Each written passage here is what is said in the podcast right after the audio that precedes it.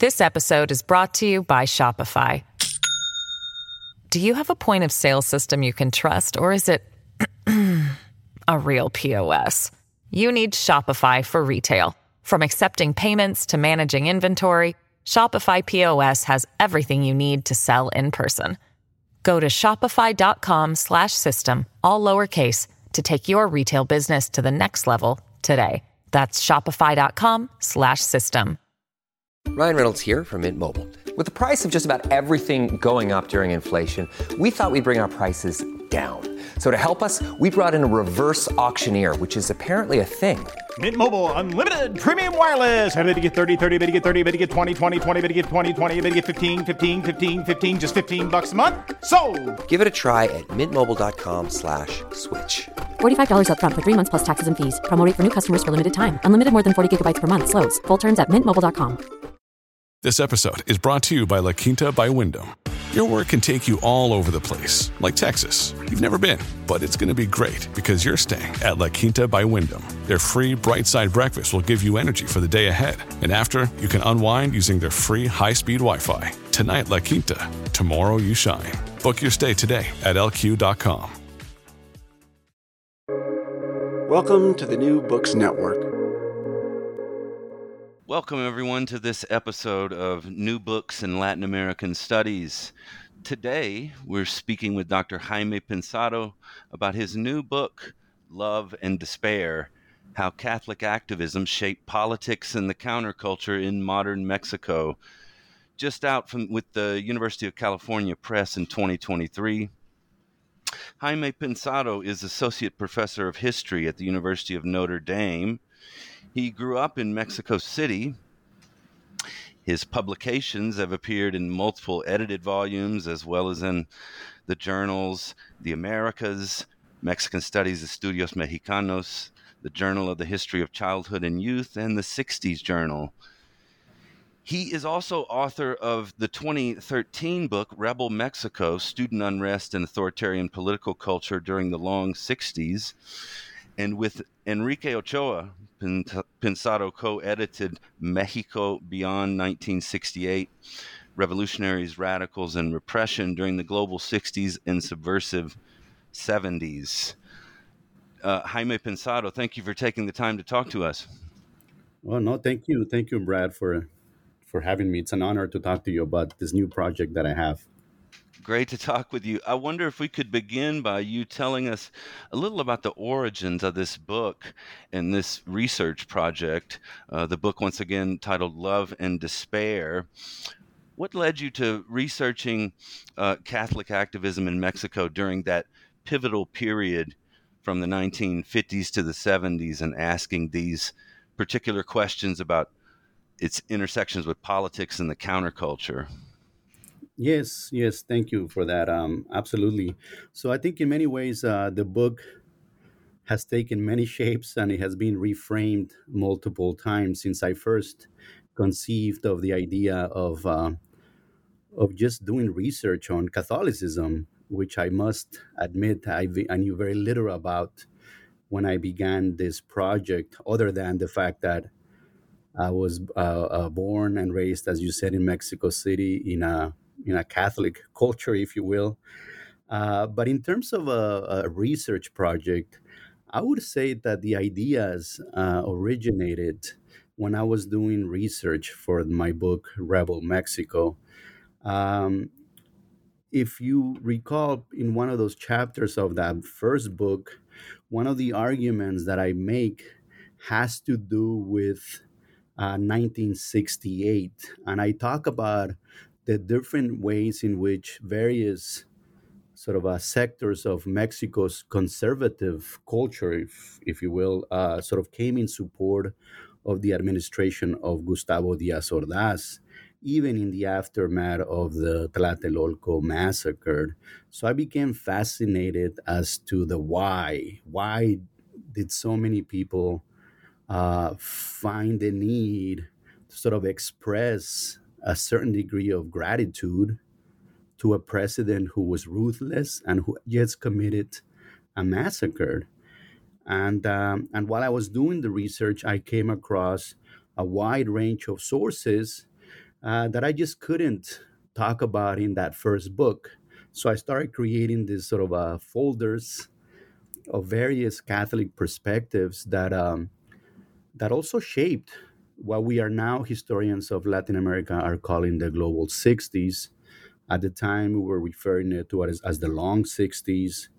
And, uh, and one of the first sort of uh, research projects that I did in the aftermath of that first book was an article on um, on one of the far right movements that he, that developed inside the UNAM campus and, and, and other universities across Lat- across Mexico by the name of MURO, the uh, University Movement of Renovation Orientation. This sort of a right wing movement that, to a large extent, felt compelled to sort of uh, respond to um, kind of that environment that developed in the aftermath of both the Cuban Revolution and the reforms of Second Vatican Council.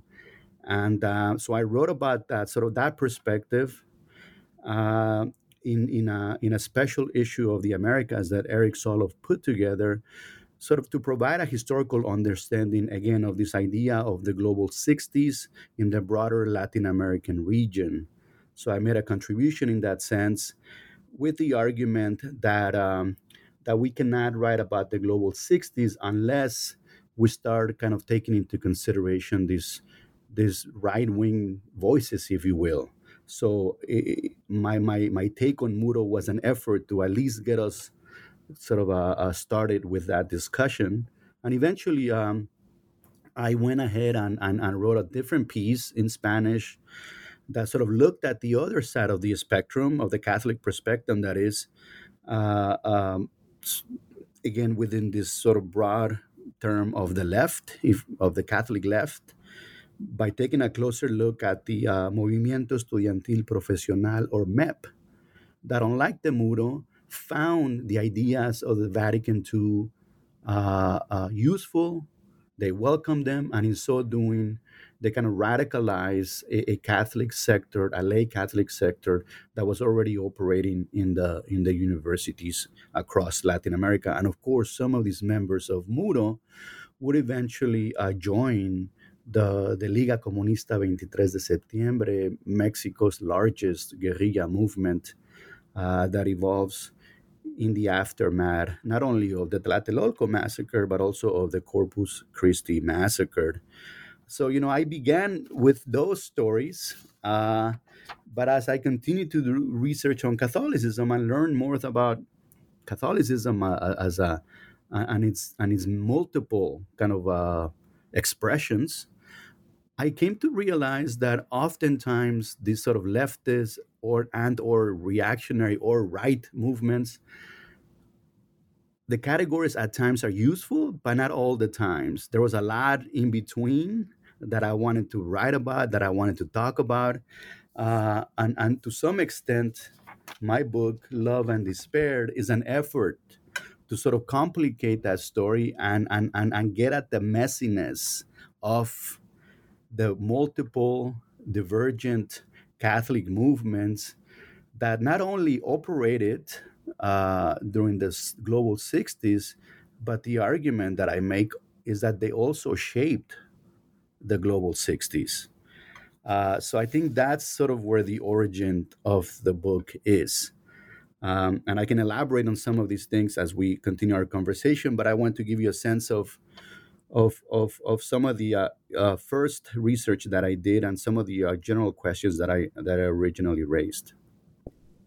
Thanks, Jaime. And you mentioned there how um, that then shaped uh, the global '60s, and this is a major component of your argument in the book.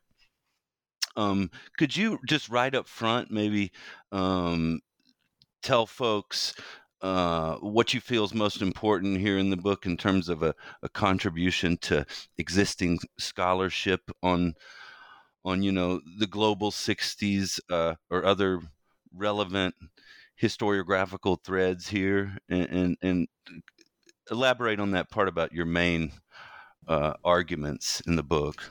Yes absolutely. Thank you. Um, yes so you know I think one of the original things about this book, but also what made it difficult to write, was the the different scholarships that I, that I engage with. You know, um, and to put it in a, in the most general terms, I think I tried to challenge and engage with two broad scholarships. Right, one that is a again, for the lack of a better term, in a, in the most general terms, it's a secular historiography that tends to be written from the perspective of the left.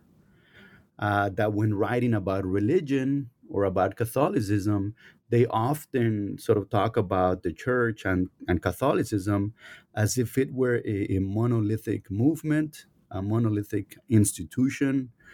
Um, they caricature those late movements that associate themselves uh, with religion.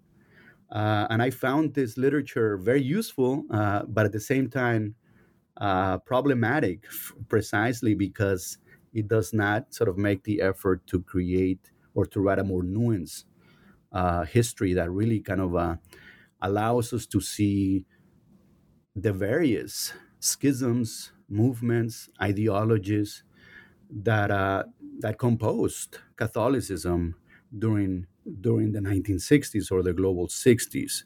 So this is true of both the historiography of the global 60s, but also true of the broader scholarship of post 1940 Mexico. There's very little, in fact, written about Catholicism post 1940 if you were to compare it, for instance, to the attention that religion in general and Catholicism in particular have received uh, when we write or, or talk about the colonial period, or of course, when we write or talk about the Cristero Rebellion, right? I want a reader often probably finds it interesting to see how after 1940, the, the church and these Catholic movements as if they disappeared, right? But of course, the argument that I make is not only is that inaccurate, but but but they were very very active throughout the post war period and of course throughout the 1960s so that's one scholarship that i sort of uh, push back against or I engage with. The other scholarship that i talk about and that i engage with is the one that i was less familiar with and that is the catholic body of work uh, that tended and that tends although that's less true in most recent years and, but that tends to talk about Catholicism almost exclusively in relation to the hierarchical structures of the church. So it's a it's a it's it's about a church it's it's about a history of the church or about specific figures within the church, but with little attention to grassroots movements, with the exception of those associated with liberation theology. Uh, uh, so you know, I I, re- I read that that scholarship, but realized that that the scholarship had paid very little attention to questions related to gender, questions related to sexuality, uh, questions related to, to, to, to student movements, questions related to the counterculture, themes that I was most familiar with, youth culture, right? That's where I came from uh, since since I started doing research for my book, uh, Rebel Mexico. So I wanted to bring this broad scholarships together. I wanted to engage with them, you know, simultaneously in that sense. And in so doing, sort of push push the narrative, right? Push the narrative a little bit and and and and and, and ask questions. Well, what happens if if if we now engage in a dialogue and bring this these two uh, historiographies together? Uh, not only in the in the context of uh, of Mexico because the other thing that I wanted to do with this book, and I think the contribution that I make, is that I place Mexico in the broader Catholic world in which the church always operated in, right?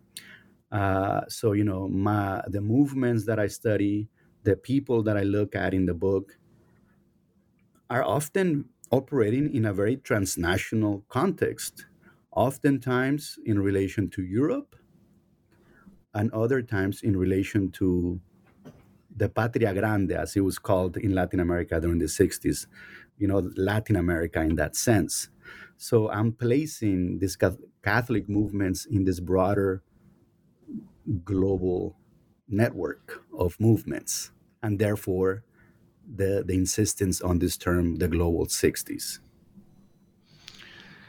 You mentioned that putting in the context of that broader Catholic world, it strikes me that that's what comes out in uh, sources from many of Catholic activists in that period. Just as you said, they're they're talking about key struggles in other Latin American, usually, but even beyond that. I mean, you you uh, made me aware of a 1957 conference in Nigeria um, that ended up being a kind of um, starting point for uh, some of these activists.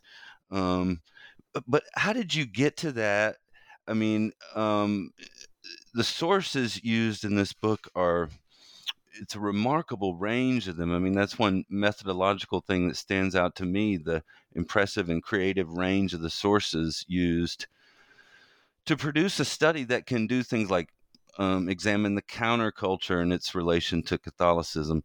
So, the source base is in part what makes this quite distinct from others on other studies on Catholic activism in that period. I think. Could you say something about sources? Yes, yes, absolutely. And I think it goes, it goes I mean, I'll, I'll, I'll go back to something that I said earlier, right? By and large, if you look at books on post 1940 Mexico, you know, whether we are talking about cultural histories, political histories, or more specific histories of journalism, of more specific histories of film, you know, overwhelmingly, if you look at the sources that these historians use, they don't necessarily look at Catholic sources, you know, and by that I mean as simple as journals, magazines that were widely circulated across Mexico during this period, right? So that was one of the first things that, that I wanted to look at. Uh, even, you know, something as as as as easily accessible as uh, the weekly La Nación, right? The the most important magazine of the National Action Party, the PAN, right? Uh, but you know, I'm also I'm, I also looked at uh, the main journal of the Social Secretariat Mexicanos, Secretariado Social Mexicano, the magazine Contacto. I looked at the at the Jesuit magazine Christus. I looked at various student journals and magazines ranging from Corporación, which was somewhat conservative in the context of the 1950s, the more progressive Cuadernos del MEP, the more Latin American publications that were arriving from places like Montevideo, such as Vísperas, PES, and others, Rumbo, Palestra, and many others that are kind of get at the voices of the university student who is um, kind of a key uh, a key uh, actor in the stories that I tell. I try to kind of frame this Catholic, these histories of these Catholic movements with attention to youth.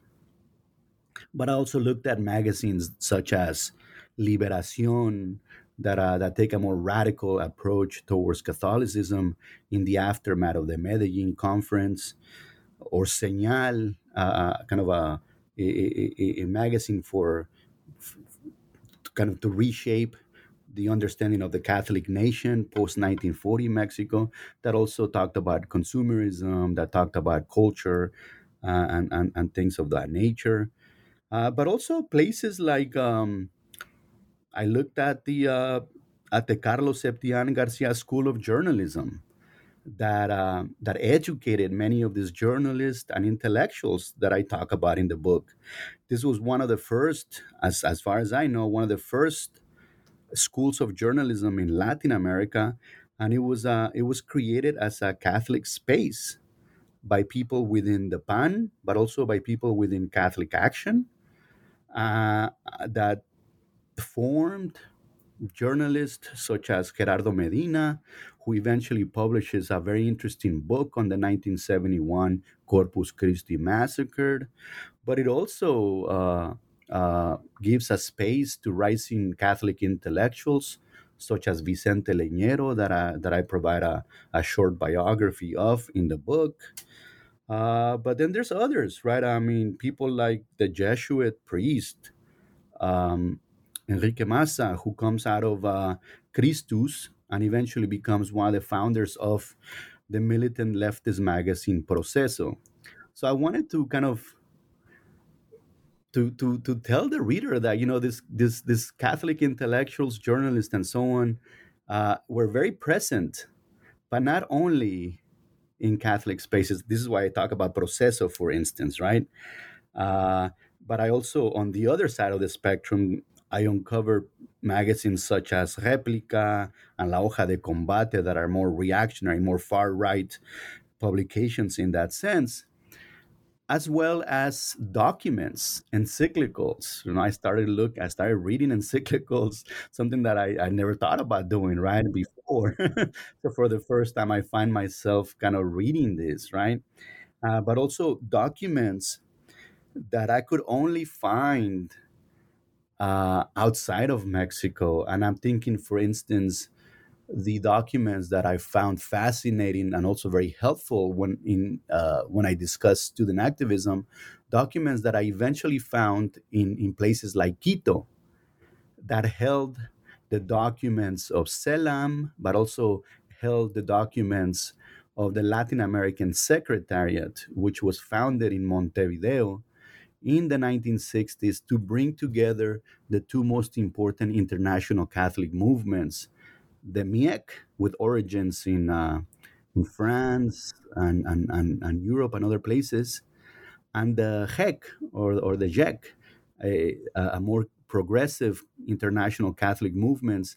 And in Latin America, these two movements with origins in Europe and Canada come together to create the Latin American Secretariat in all of all places in Montevideo and produce journals such as Víspera, Spes, in which you have uh, Mexican scholars and intellectuals kind of reading, including one of the, the directors of the Cuadernos of the the Cuadernos of the Latin American Secretariat is Francisco Merino, a, a, a, Catholic activist from Mexico. So I started doing, I started reading these documents that I could only find in places like South America or in Europe, uh, such as um, in, in, in German archives. I looked at some of the Adveniat documents, a German organization that becomes very engaged across Latin America uh, in the context of the 1960s,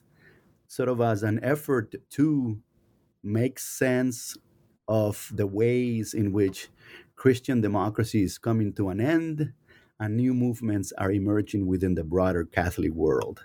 And Germany gets involved vis-a-vis Adveniat uh, to sort of uh, to articulate a space right in this broader Cold War context a third way alternative somewhere between the US and the Soviet Union, right? Within the Catholic context of Christian democracy. So, you know, I'm, I'm, i found these documents everywhere in, in, in Louvain, in Belgium, uh, that specifically look at uh, the international organizations affiliated to film, for instance. So, journals, um, you know, I interview a bunch of people uh, famous people, but also not so famous people. Um, you know, the, uh, uh, unfortunately, some of these figures have have passed away, but they were instrumental in in kind of, for me at least, you know, in having a better understanding of these various Catholic movements. And some of these people who have passed away include uh, the the Jesuit priest Jesus Garcia, who probably gave me the best history uh, or the best descriptions of Mexican history from a Catholic perspective. My conversations with him were lengthy and, and very, very uh, instrumental. But also people like Manuel Velázquez, right, from the Secretariado Social Mexicano, or the Dominican priest who eventually becomes a leader of, hum- of the human rights movement, Miguel Concha. So those are kind of the famous figures, or, or even someone like Gustavo Gutierrez, who used to teach here at Notre Dame. And I had uh, the honor and I was very humbled just by kind of talking to him. And he gave me a really good understanding of or description of the various ways in which Catholic movements across the Americas came together with similar questions, but also with with with distinct stories uh, divided by by versions of nas- nationalism.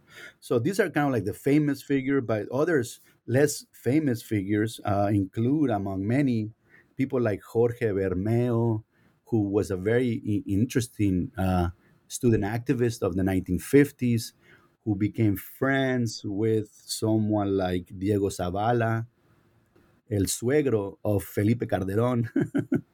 you know, so these people that who were operating within Catholic action, but also in the context of the PAN, a PAN that that um, experienced generational changes, right? Uh, with this youth that I talked about uh, and I interviewed.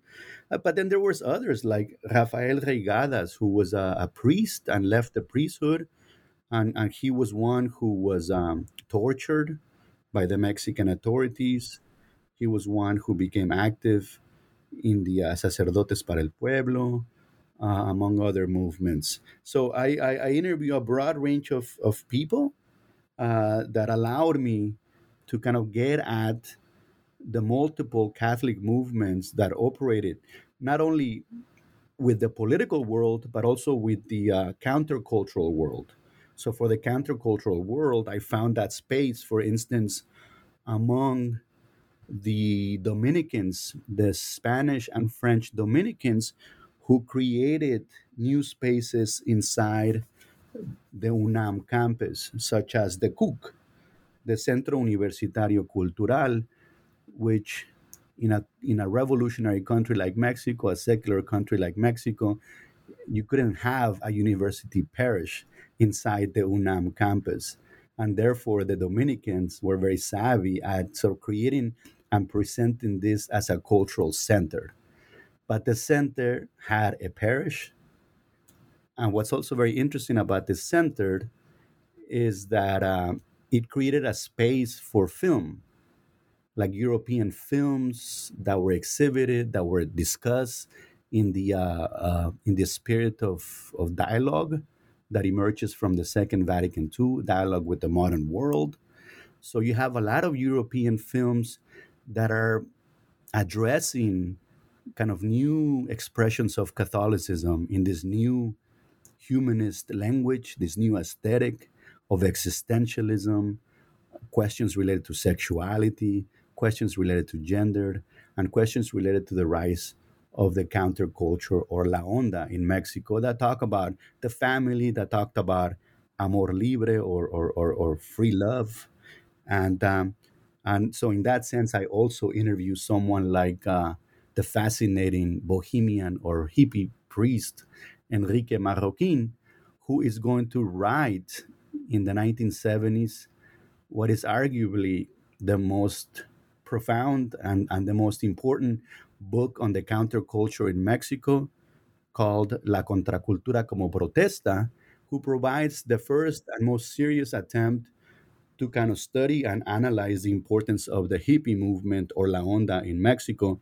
But interestingly, he does so from the perspective of a priest, his own, his own perspective. He is one who uh, uh, traveled across Europe uh, as a bohemian priest who welcomes kind of the rock music of the Rolling Stones, who welcomes the Misas de Juventud in Italy and uh, in Rome and things like that, places like that, and, and eventually makes his way back to Mexico and becomes active uh, within Mexico's rising hippie movement, such as so he writes, for instance, in uh, in the in the magazine Piedra Rodante, Mexico's Rolling Stone.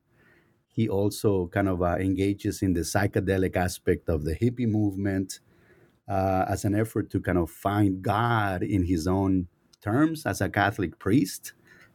Uh, so, you know, what I try to do is kind of get at those stories.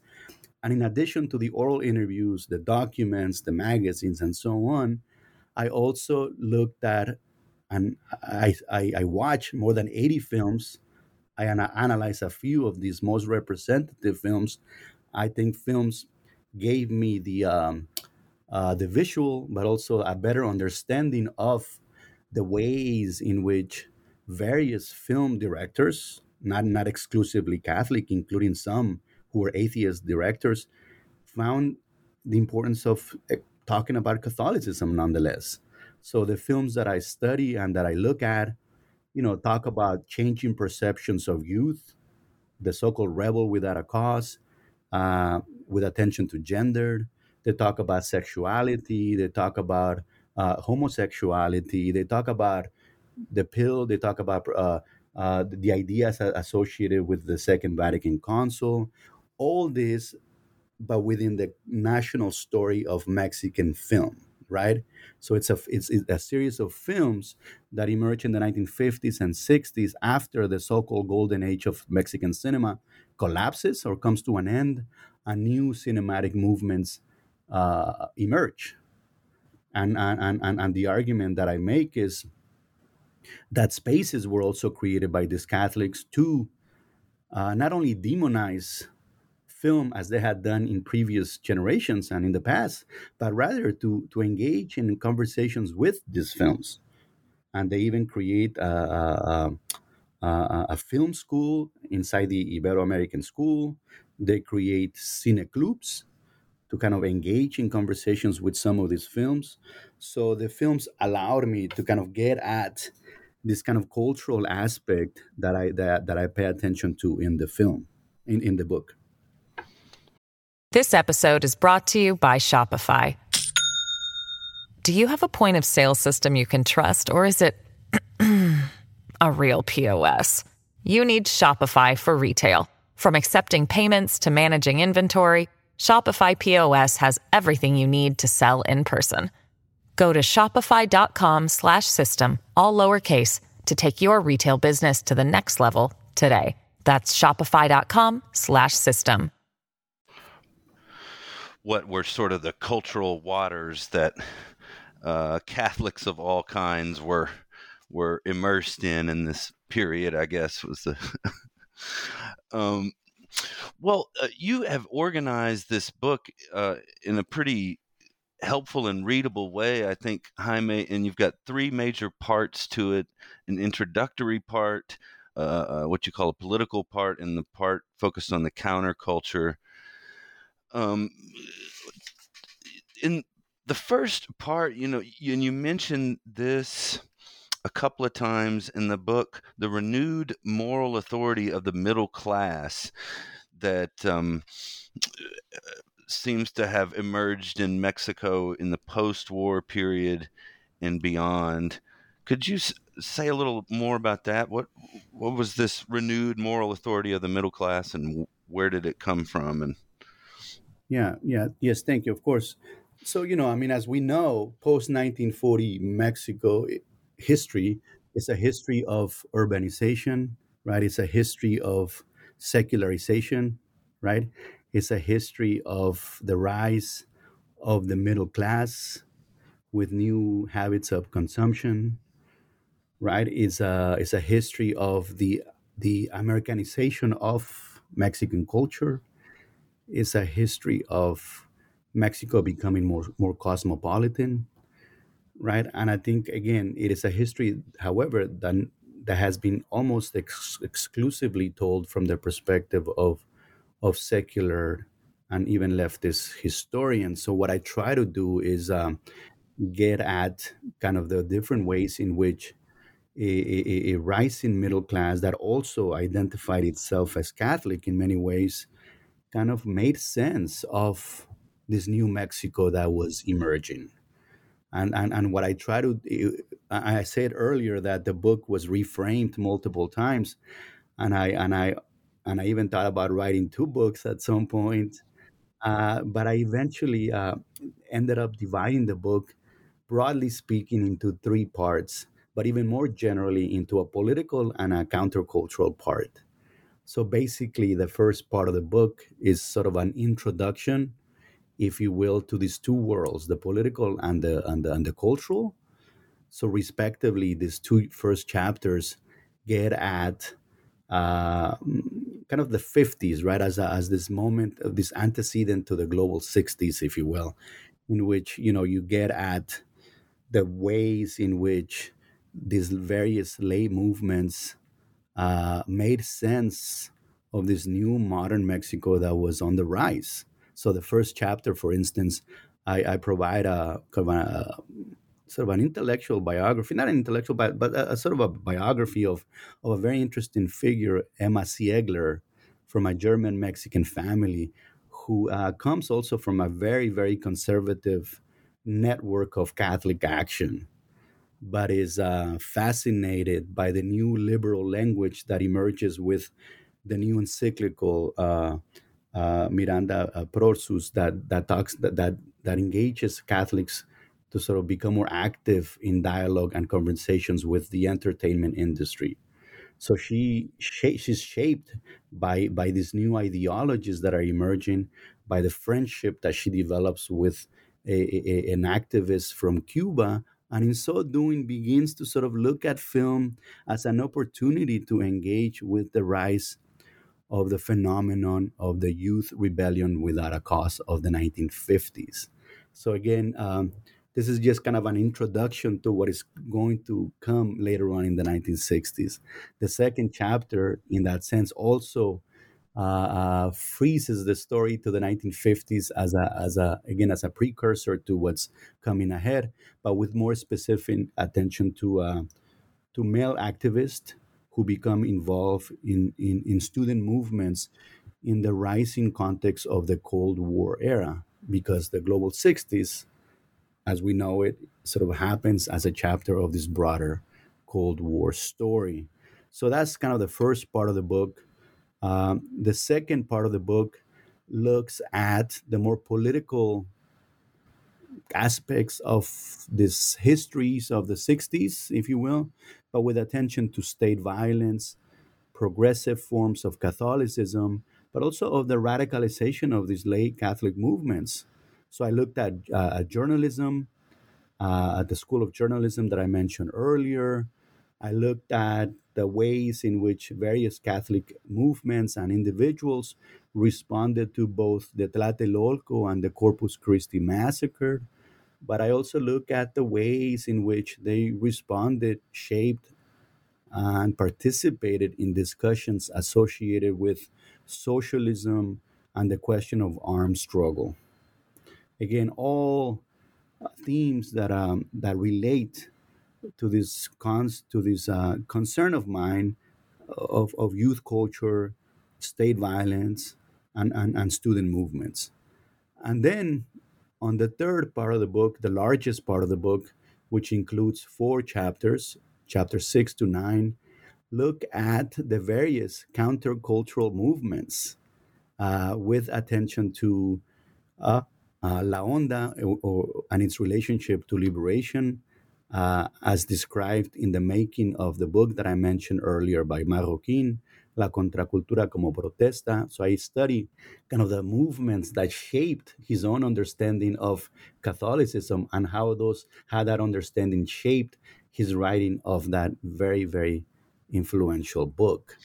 Then Enrique, Enrique Marroquin, the groovy priest, That's and right. his his hip message of God. That's right. That's right. And I had a, a, a, lot of fun, uh, not only writing about that chapter, but uh, but just engaging in a conversation with him. You know, so I, I take that story and then I expand. I talk about European film, Mexican film, ARUNAM, in this context of the Dominican University Parish that was created there in uh, with attention to this importance of dialogue, dialogue as an expression of love, and therefore the importance of the title.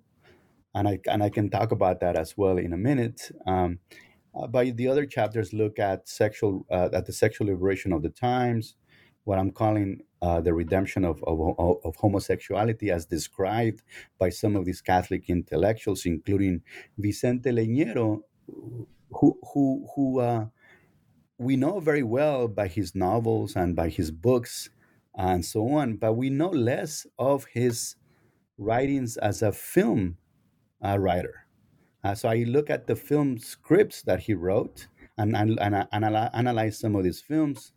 I also look at the space that he created within the uh, uh, the, the magazine for women, Claudia, uh, where there's discussions about fashion and what it what it constitutes to be a, a proper middle class Mexican woman in this context of modernity, going back to your general question. And I conclude with um, kind of the ways in which Catholics saw a need to revisit the, the legacy of the Cristero Rebellion in, a, in, in, in this new cinema that emerges in the 1970s. Uh, but I also look at the way in which a more radical expression of La Onda emerges to talk about Catholicism in films like uh, uh, Alejandro Jodorowsky's La Montaña Sagrada, for instance. So this gives you kind of a sense of of where I take the book, the various directions that I take the book, but also you know the the um, the different movements that I hope to kind of illustrate that made up these various various Catholic worlds. You mentioned La Onda. Uh, for our listeners who are unaware, how would you define that?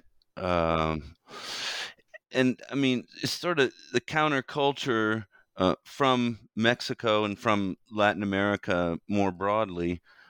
Um, so tell us what La Onda is, and then how does that concept of love, uh, you know, work at the intersections of liberationist movements and the counterculture in Mexico? Because that seems to be what you're saying uh, brings those threads together. Yes, thank you. Um, well, let, let, me let me start by answering kind of the, the, the the second part of the question. So, one way in which I understand the '60s, the global '60s, is this world that is polarized by these tensions. On the one hand, you have this kind of utopian aspirations of change, and what I found in the movements that I study is that they often describe themselves in the name of love right? So this love as a catalyst of change. Uh, you know, the, Che Guevara, the, the revolution is about love. The, people like Che Guevara uh, spoke about love, but you know, people like Freire, Paulo Freire, uh, uh, Helder Camara, uh, Gustavo Gutierrez, but also John Lennon and many, many others sort of, uh, you know, expressed the importance of love in the creation, in the utopian creation of a better world. But when this utopia did not emerge in the aspirations of the 1960s, the, the people that I look at begin to talk about an increasing sense of despair. And therefore, the title, right? Love and Despair. And despair came in numerous expressions, right?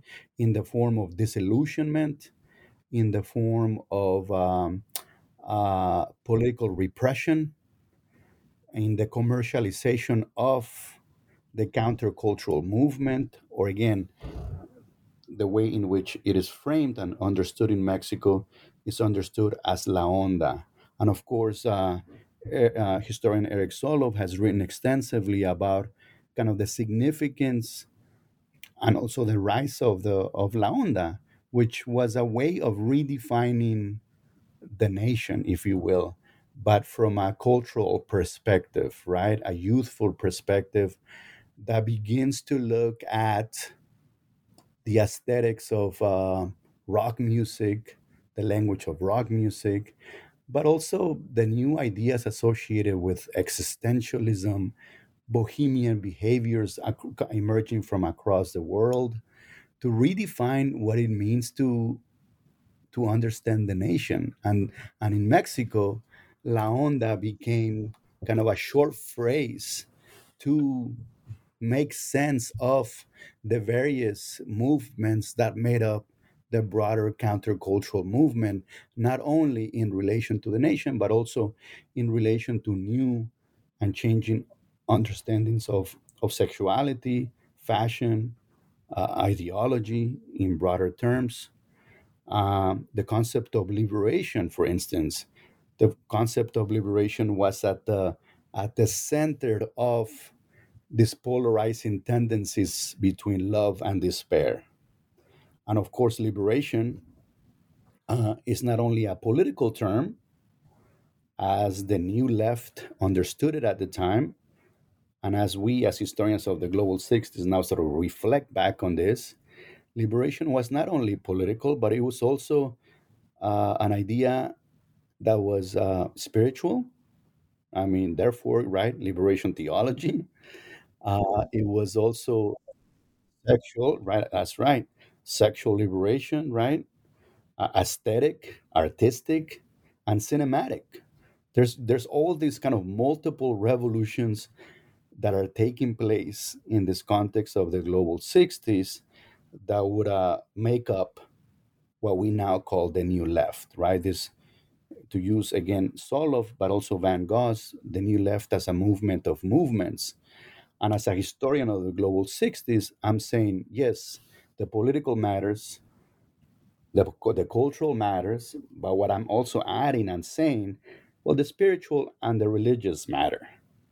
And someone like Marroquin and others, you know, understood that very well. So I write about them, right? And, and, and I talk about how someone like this this this groovy priest kind of uh, talked about um, uh, liberation. So, for instance, in his homilies, he he talked about the Beatles, and he talked about he he engaged in dialogue with lyrics from from the Beatles, and and and, and specifically with John Lennon, uh, and, and and and so you know he's uh, again with this dialogue with the secular world, right? The importance of that he found it in this misas de juventud, this sort of a uh, and, and this was not unique to Mexico. This happens in Italy, across Europe, across Latin America, in which, for instance, as an effort to engage in dialogue with, with, with uh, the youth, uh, priests across the world begin to incorporate rock music, uh, in you know in their in in their Sunday mass, for instance. And in the case of Mexico, this had happened earlier with in places like Cuernavaca, with someone like uh, Sergio Mendez Arceo, the bishop, begins to incorporate mariachi music, for instance, in the in the Sunday Mass. So you know what this hippie uh, priest and others begin to articulate for is uh, a better understanding of the multiple movements that are that are shaping this generation of of this of of, of the era, right? That that is that is questioning uh, the status quo in his in his broader term in his in, in his broader term of the world right? I mean in the sense of uh, a status quo that is uh, political cultural and religious and so on and so forth. And what about the despair on the other in that kind of dialectic in the book? I mean it's in some parts you note the despair of conservatives and reactionaries at the seeming uh, proliferation of this counterculture and the things that worry them. Um, but it also seems that the counterculture was, uh, and and the left too in Mexico in this period was uh, still just that, you know, counterculture and uh, you know not hegemonic. So, what about the despair and the falling short? Um, not to end on a down note, but of, of, of the left and counterculture groups and movements in this period. And you know, maybe just to add to that, Jaime, and this is another book, but uh, and the enduring legacy of of those movements and their sure. um, falling short. Sure, sure, no, absolutely. So yes, I, uh, you know, it's not it's not a neat story in the sense that everything is love and all of a sudden things take the turn of despair right? I think that what i try to argue in the book is that this these are always kind of there. These are always present. So there's moments of despair right? So the tlatelolco massacre is one of these moments of despair. And in the catholic world another kind of key moment of despair is actually the Corpus Christi massacre.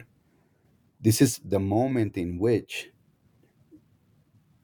progressive Catholic leaders of the 1960s that had a, that had taken a pacifist approach, for instance, now see no other option but to pick up arms and engage in armed struggle right? They see it as a as a as a as a world in despair, that requires more radical solutions, right? So that's an example of despair. But you can also talk about despair uh, in relation to, to to state repression, right?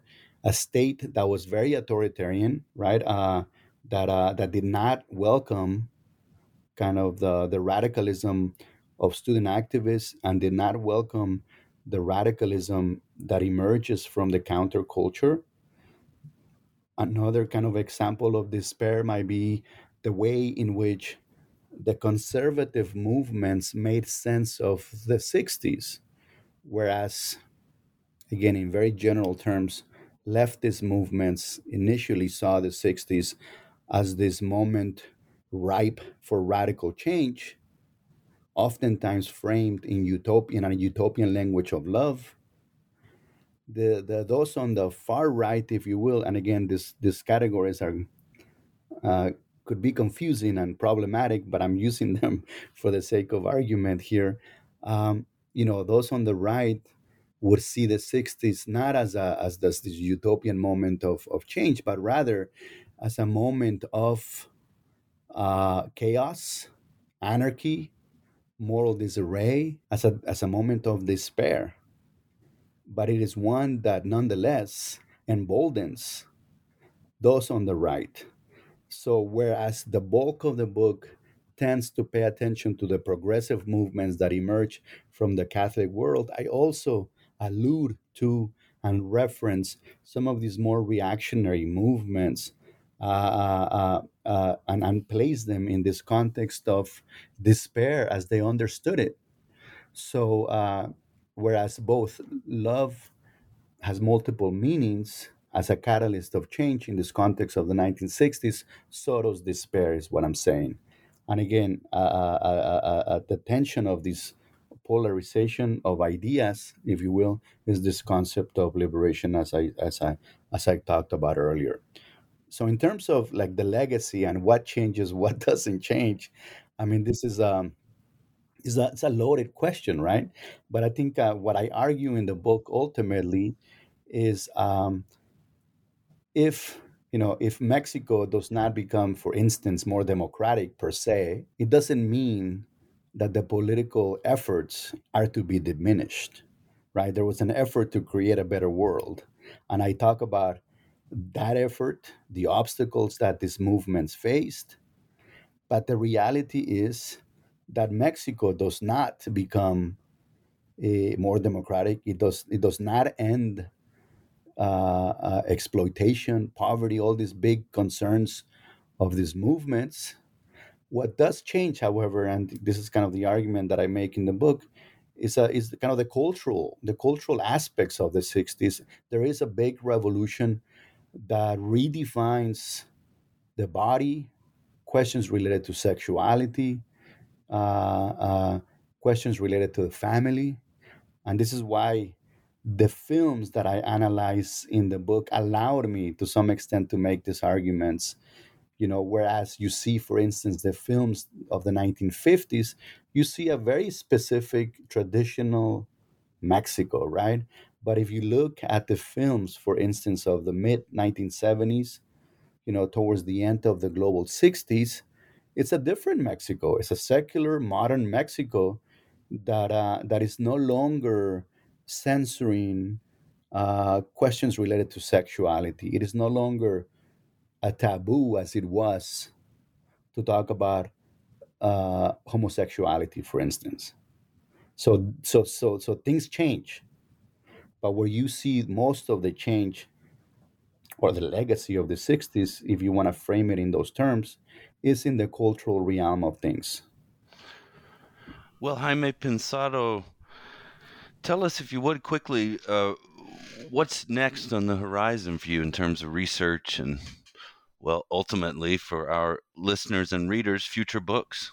Yeah, yeah, thank you. Um, well, I'm taking a break uh, teaching, but I'm also just kind of thinking of ideas, right, that I want to write about. And, and, and of course, there's always so many ideas. And this is what got me into trouble with this book to some extent. But one of the big ideas that I have uh, emerges from this, from love and despair. And, and, and, and it has to do with the fun that I had while analyzing many of the films. Uh, it's something that I really, really enjoyed uh, while doing while writing this book, and this is something that I want to continue in a future book project. Uh, but not only strictly related to Mexico. I, I think I want to have a better understanding of the significance, impact, legacies of the global 60s vis a vis film. There's a very good scholarship on, on, on the 60s films, um, but I want to take a closer look at youth as a space, youth as an idea, as, as, as, as perceived, as talked about in, in some of the most iconic films of the era. So again, this is very vague, but this is something that I'm that I'm thinking about right now as I teach, as I begin to kind of think about the next project. Jaime Pensado, we appreciate your time today. Thank you so much.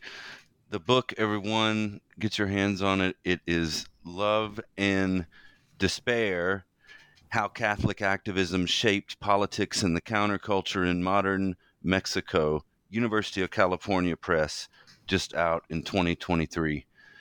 Thanks for joining us on this episode of New Books in Latin American Studies.